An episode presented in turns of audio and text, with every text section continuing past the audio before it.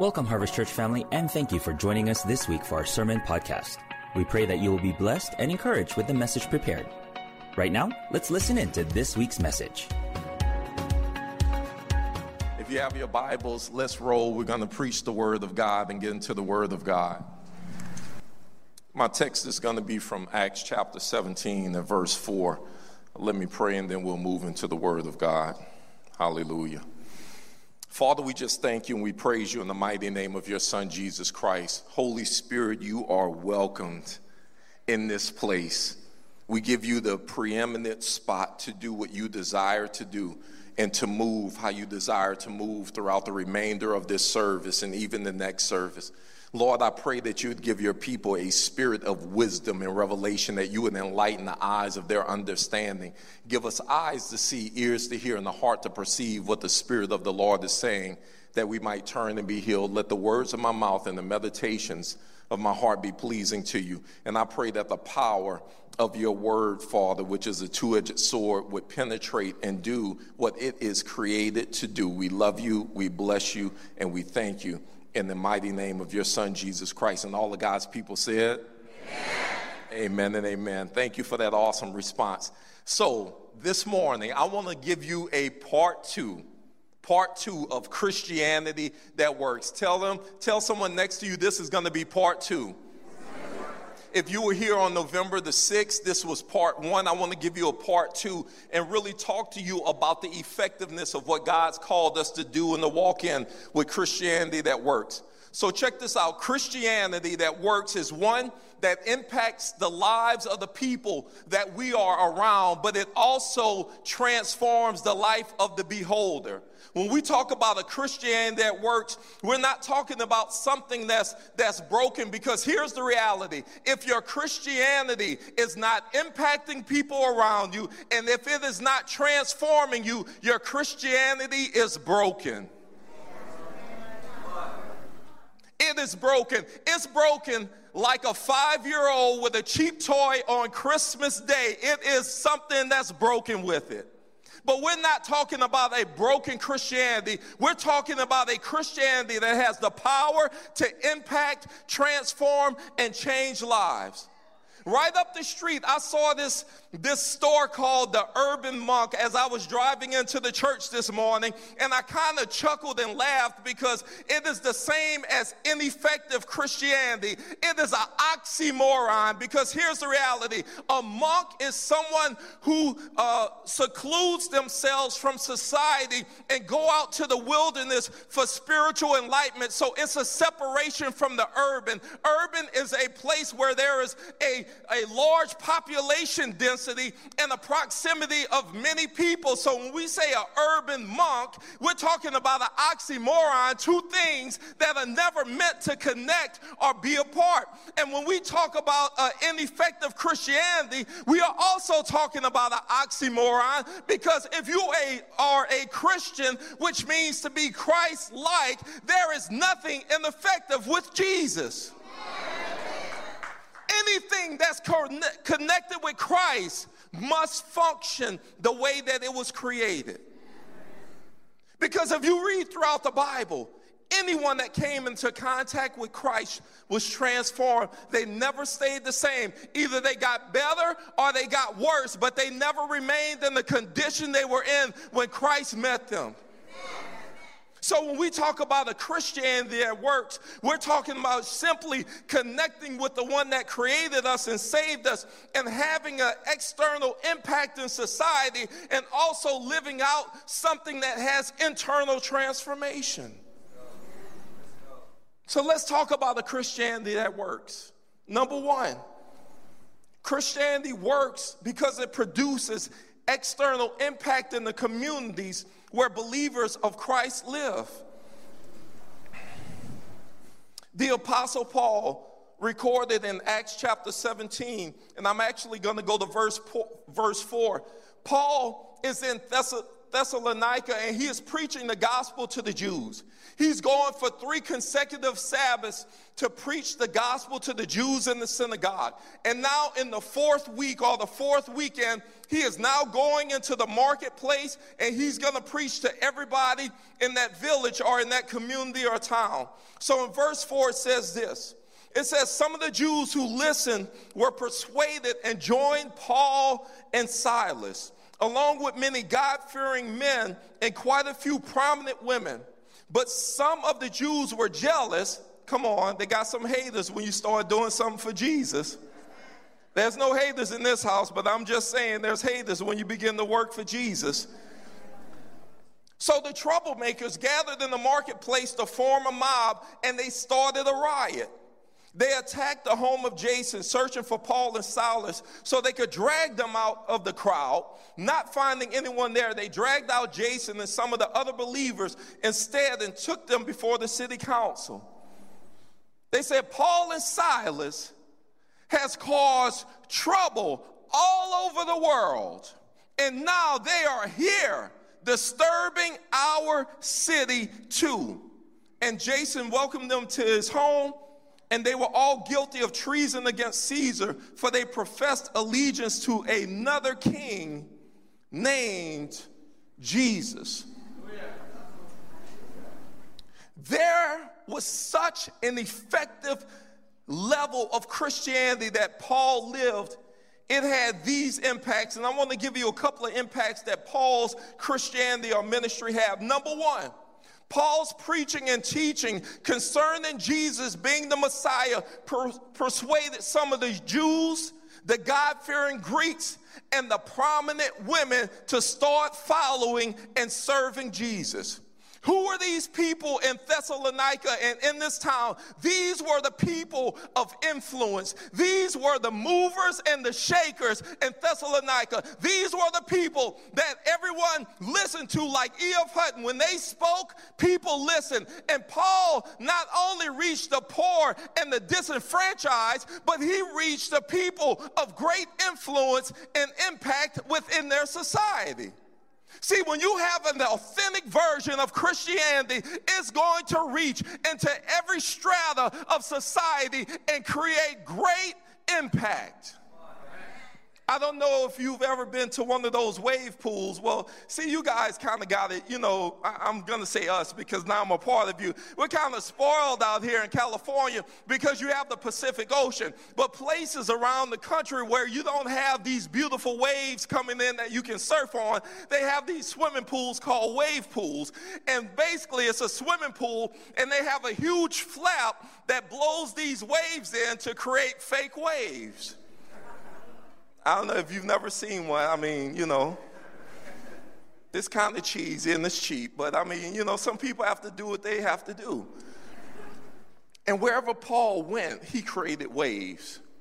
He caused the impact in every area of society. When people of influence are saved in a city, town, or region, they are able to make their influence and impact known in every facet of society.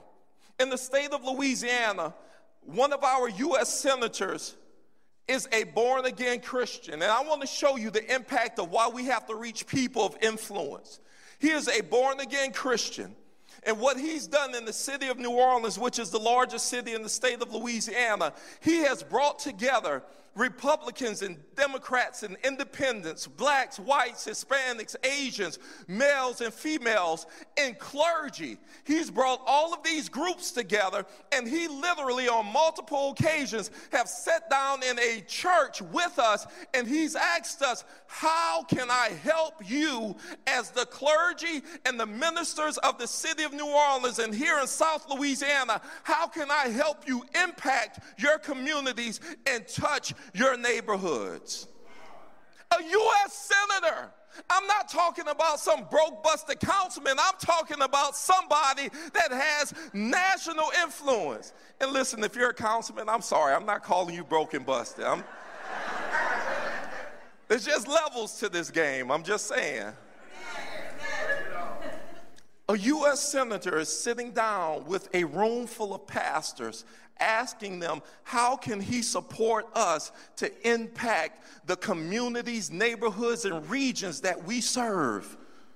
See, when Christianity is operating at its highest level, at this Apostle Paul level, it begins to reach people that have the power to change and shift the consequences of cities, towns, and regions. See, we can't sit back on our laurels and say, well, it's all about it's me, my, and, and my few, and I'm not worried about anybody else. No, no, no, no. We need to be concerned about other people and allow the manifested, resurrected Christ to impact their lives so that they can take what they've received from the Lord and touch and impact others. And I'm believing there's going to be some senators from the state of California and some councilmen and mayors and people in this region that's going to be impacted by the power, the resurrection power of Christ Jesus. And through their impact, they're going to start serving their communities because the Lord says, if you want to be great, you must be like a servant. And they're going to take up the servant's cloth and begin serving the areas that they've been elected to serve. Can I get amen? amen? The second thing that Paul and Silas's ministry did externally, impact wise, was their witness was so powerful that they gained a reputation as people who are turning the world upside down. Now, I don't know about you, but that is a reputation to have. That when you walk into a room, when you walk into a business, when you walk into your job or your place of employment, when you go into your school or your college, that they say, hey, there go Lexi. That's the girl who is turning our college upside down. That's Al Roulette. That's the guy who is turning his job upside down. That's so and so, the one who is turning this place upside down. Be a person that lives with such an anointing and grace upon your life that when people see you, they say this place is not the same when they walk in because the atmosphere has just shifted because of who lives on the inside of them.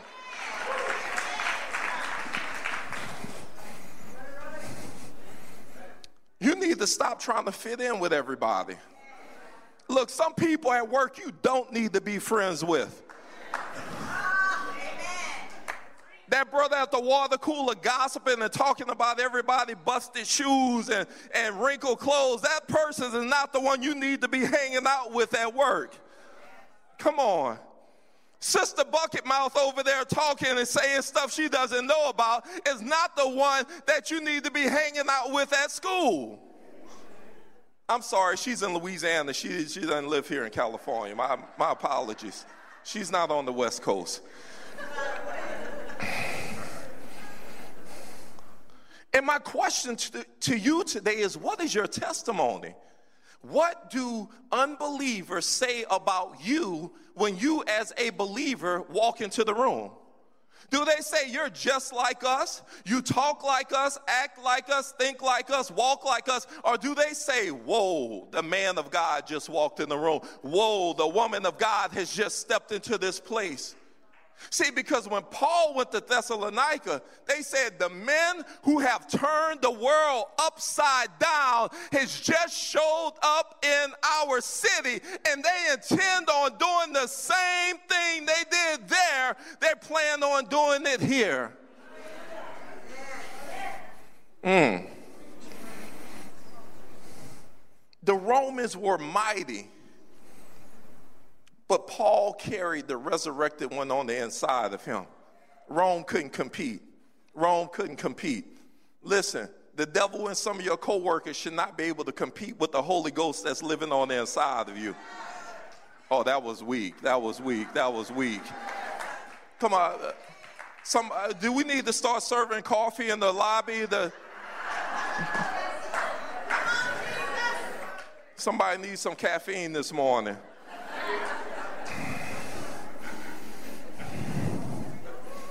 Mm.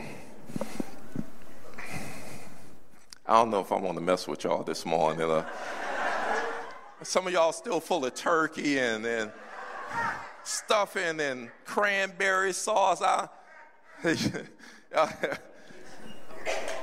There was a period I worked at Cadillac of New Orleans. I worked at a car dealership, and, and car dealerships are not known for their virtue and honesty and integrity.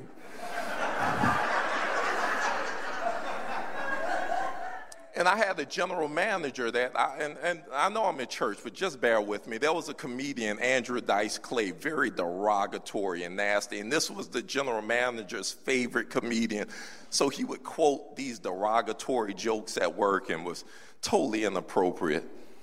And I remember this one day, I, I, I, was, I fast once a week, and I had been fasting that day, and I walked into his office because we were doing a deal to sell a vehicle, and I sat down in front of him.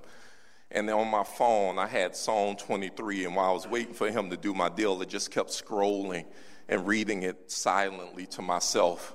And all of a sudden, this ungodly, derogatory, terrible joke telling man started coming under the conviction of the Holy Spirit and he started talking about God and asking me questions about God. Now, I had not opened my mouth up to even witness to him, but just sitting in proximity to him and him sensing and feeling the presence of Jesus caused him to stop and start talking about the Lord. And I even for a moment had to pause, like, what, what is this brother doing right now? And the Holy Spirit says he's feeling my presence. He's feeling the conviction in the room right now. If you were true, and that was in the marketplace, that wasn't in the church, that was at the car dealership. I don't want to hear, well, I don't work at the church, so I can't, I can't. Listen, the Lord in you, greater is He that's in you than He that's in the world. That's what's in my Bible. I believe you have the same, it's in your scriptures too. There should be something inside of you that when you step into the room, that devil's the knees start buckling and, and shaking and quaking. Mm, praise God. And third and final, the external impact of a Christianity that works. Paul and Silas witness was so powerful in Thessalonica that those who professed Christ had become guilty of treason before Rome because they now pledged their allegiance to Jesus as their king instead of Caesar. See, there was something in Rome called the sacramentum, which was the sacred oath before the gods. Whenever someone said Caesar is Lord, they made the oath before the gods of Rome that Caesar was the only Lord that they serve and they were subject to the authority and the laws of Caesar. But when these people in Thessalonica, these movers and shakers, these people of influence got saved, they stopped professing Caesar's Lord and they started saying that Jesus is Lord. And when they did, they actually broke laws. That's the reason why it says they were committing acts of treason. But how great is the influence of Christ that it will cause someone to say, I'm turning away from the world and its ways and its systems, and I'm turning towards the things of God. And now my business, my family, my life, my finances, everything will be targeted to bring in Jesus Christ's glory.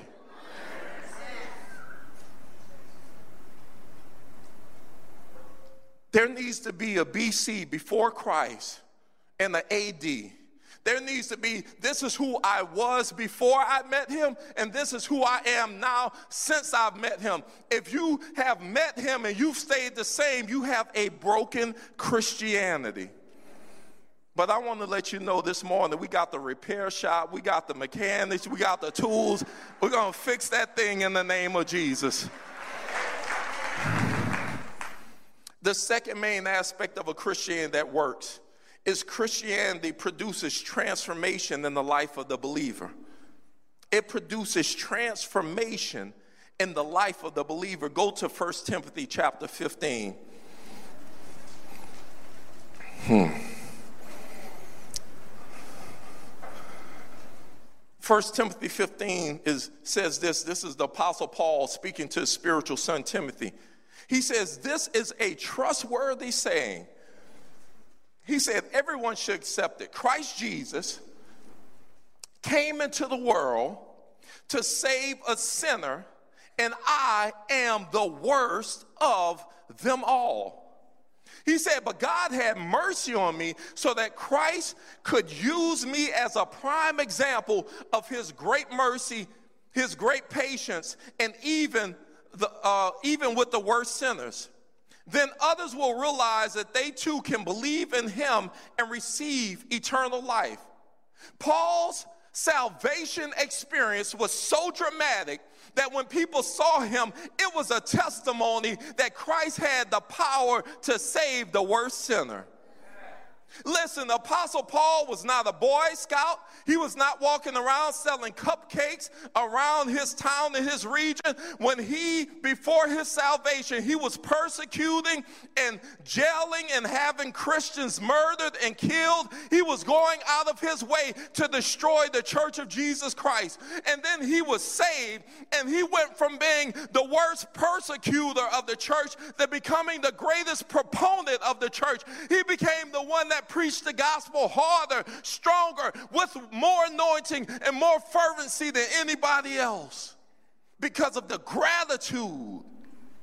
Because of the gratitude he had for Christ saving him, being the worst of sinners. Mm. See, Alan Redpath said this He will transform you into his likeness you do the beholding, and he does the transforming. You behold his beauty and his glory, and then Christ transforms you. Transformation, metamorphosis. Look at your neighbor, say metamorphosis. Metamorphosis, transformation, the butterfly See, a transformation is when you go from being one organism into a totally different organism.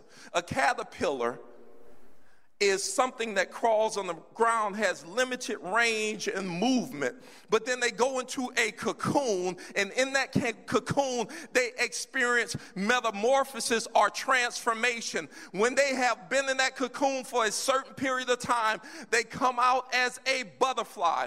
And for those of you who may not know, the monarch butterfly has the ability to fly over 3,000 miles from here in the United States of America all the way to the southern part of Mexico because the transformation in the life of the butterfly is so radical that where they could only move so many feet as a caterpillar, now they can fly thousands of miles as a butterfly because they have been transformed. And we know from the Bible that nature bears witness of the, the existence of God. So when God gives us the butterfly, He's giving us a reflection of what happens in the life of the believer or the person who has experienced real metamorphosis or transformation through the blood of Jesus. Don't tell me you're the same person you were before Jesus came in your life. That's impossible. It's impossible.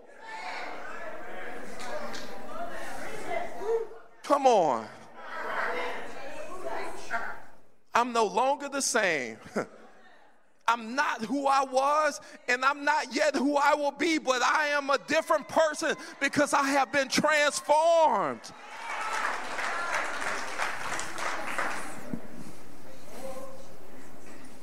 Watchman Nee says this. He said, The God who can change a sinner into a Christian by giving him his life can equally transform a carnal Christian into a spiritual one by giving him a more abundant life. Listen, Jesus said, I came to give you life and life more abundant. Don't settle. Don't settle. Don't, don't settle and say, I'm good enough. No, God, I want more. I want more. Listen, I see some of your waistline this morning. yeah, a couple of days ago, you were at the table saying, I want some more. I want some more turkey and some stuff. Listen, if you can ask for some more of that, come on. Can we not ask for more of Jesus?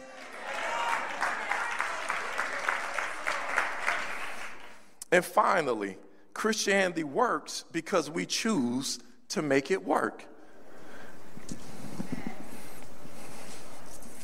Philippians 2:12 says this, Therefore, my dear friends, as you have always obeyed, not only in my presence, but much more, now much more in my absence, continue to work out your salvation with fear and trembling. The New Living Translation says, Dear friends, you always followed my instructions when I was with you, and now I am away. It is even more important in my absence. Work to show the results of your salvation. Oh, I'm going to read that again because that's some good stuff right there. See, when something's good, you got to repeat it, you got to go back for seconds. Work hard to show the results of your salvation. They should know when they see. Hmm. Obey God with deep reverence and fear. I'm closing with this. 2 Timothy 1 5 says this. I love this. This is such a legacy of faith. Paul, speaking to Timothy, said, I remember your genuine faith, Timothy. And he said, You share the faith that first filled your grandmother Lois and your mother Eunice.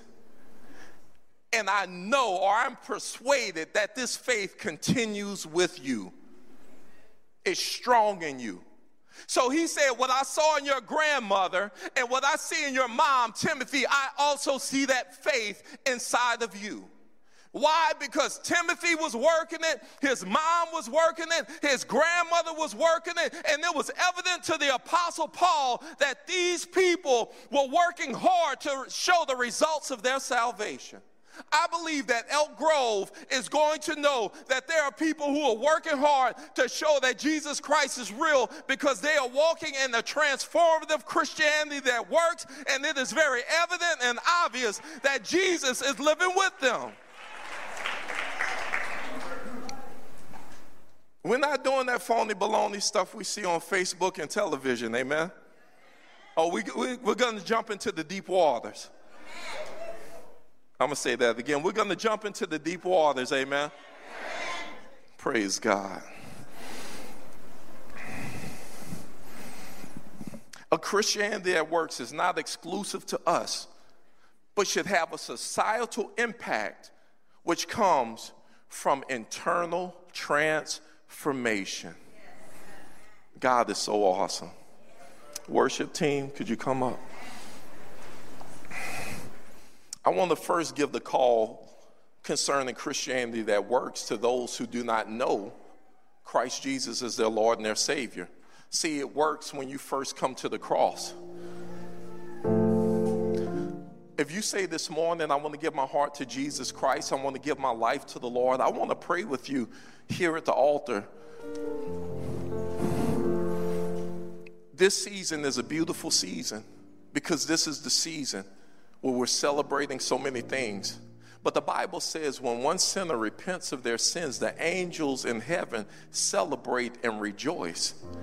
We can have a party here, but I want heaven to celebrate and rejoice and have a party up there. Amen. If you say, I need to give my heart to Jesus today, Pastor John, I've been running, or I, I know him, I know about him, and I just need to make a fresh commitment today. I need to, I need to surrender some things. I need to let go of some things, and I need to go all in. I need to give a hundred percent. If you say that's me, I want to pray with you this morning. If that's you, just come and meet me here at the altar. We're not going to pray long, but I just want to pray with you and believe God to do something. Amen. Amen. Going to give you a couple of more minutes. Amen. Thank you, my brother. Praise God. Thank you. God's going to change your life. Anybody else? Is the whole if the Holy Spirit is convicting you and dealing with you, if he's dealing with you right now, that's him saying, "Come, come. I want to change you. I want to transform you." Anybody else? As we pray for this this salvation or rededication altar call, anybody else? Today's the day of salvation. Do not leave this place saying, I wish I had. You don't have to wish anything. We could do this right now. Amen. Praise God.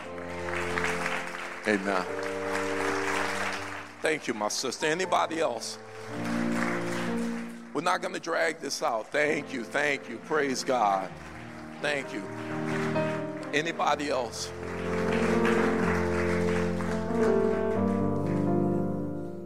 Hallelujah. Mm. You guys, look at me real quick. If you've ever taken your vehicle to the car wash, praise God, and it's dirty, and there's mud and grime all over your vehicle, and then you bring it through that car wash, and it's clean and it's shining. This is what the Lord is going to do, but He doesn't wash you with water, He washes you with His blood, and He's going to cleanse you. Paul said, I am the greatest of sinners, but my testimony is that He saved me so that people would know that He is real as we pray this prayer of repentance, this prayer of salvation, you are not going to leave this place. Y'all look at me. You are not going to leave this place the same way that you came. You're going to leave as a different person. Amen. If you're in the, your seats, just extend your hands towards them and let's pray this prayer together. This is the prayer of repentance. We're gonna we're gonna confess this before the Lord, and we're gonna confess this together. Amen. Say, dear Jesus, I repent of my sins. I ask you to forgive me of my sins and cleanse me of all unrighteousness. I receive your forgiveness today, and I ask you to transform my life. I believe that Jesus Christ died, He rose again on the third day, and He is at the right hand of the Father. And what He died to give me, I accept it and I receive it today. I receive his salvation in Jesus' name. Amen. Just stay there. Father, I just thank you, Lord, for these who have surrendered their hearts to you today, Lord God. Today is the day of salvation. Lord, they are no longer the same, even as they've come here to repent and ask you for forgiveness and mercy in their lives, God.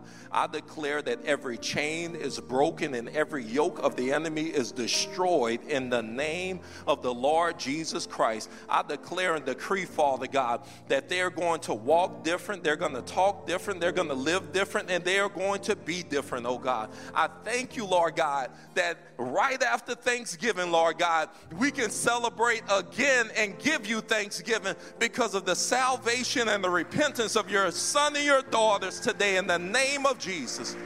God, we bless you, Father. We thank you, Father God. We praise you in the mighty name of your Son, Jesus Christ, we pray.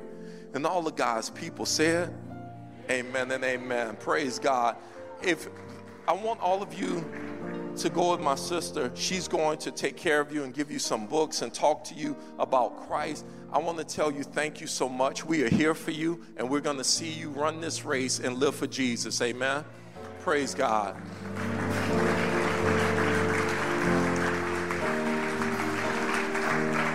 Here's the last part of the altar call. If you say, I'm ready to go deeper, I want more, and I want to do more, if that's you, just stand up where you're at. And we're going to pray and believe God that He's going to help you to enter in and go to a deeper level of your Christianity. Amen. Father, right now, you see those who are standing saying, I want the more, I want the more, I desire the more. Holy Spirit, I know that you have been speaking to people and dealing with people and talking to them throughout this message. But I pray for a grace and the anointing to rest upon them, oh God, that will cause them to accelerate, Lord God. I declare and decree where there has been stagnation, Father God, and where things have been held up, I declare that a flow and a release of the Spirit will begin manifesting in their lives, God. I pray, Father, that they would have a more effective witness. Lord, they would have a greater prayer life, that their hunger for the Word of God would become insatiable, Lord God. And Father, even where there are are uh, uh, spiritual issues or sin issues or just struggles, Lord, in the walk, I thank you that the back of those struggles have broken, Lord, because the Word of God is a two edged sword. And we take the sword of the Spirit and we sever every hindrance, Lord God, in the lives of your people today. God, we declare that they're going to walk in a greater anointing, Lord God. They're going to walk in a greater capacity and they're going to walk in a greater level with you than they ever have before, Lord God. Strengthen your sons and your daughters, oh God. Strengthen them, Father God, to run this race with endurance, Lord God. And we're believing you that you're going to do something glorious and magnificent in their lives in the mighty name of your son Jesus Christ. If anybody know that he is good, let me hear you say a good amen. Hallelujah. Amen. Pastor Gary, come up. God bless you. We love you guys. Thank you. Amen. Thank you for joining us once again for this week's sermon podcast. We pray God's blessing on you as you face your day and week ahead. For more videos, messages, and other content, make sure you follow, like, and subscribe to all of our social media accounts on Twitter, Facebook, and Instagram at GoHarvestEG. And be sure to check out our website at goharvest.org for the latest information on events and services. Until next time, stay encouraged and don't miss the opportunity to be a blessing to the world around you. God bless.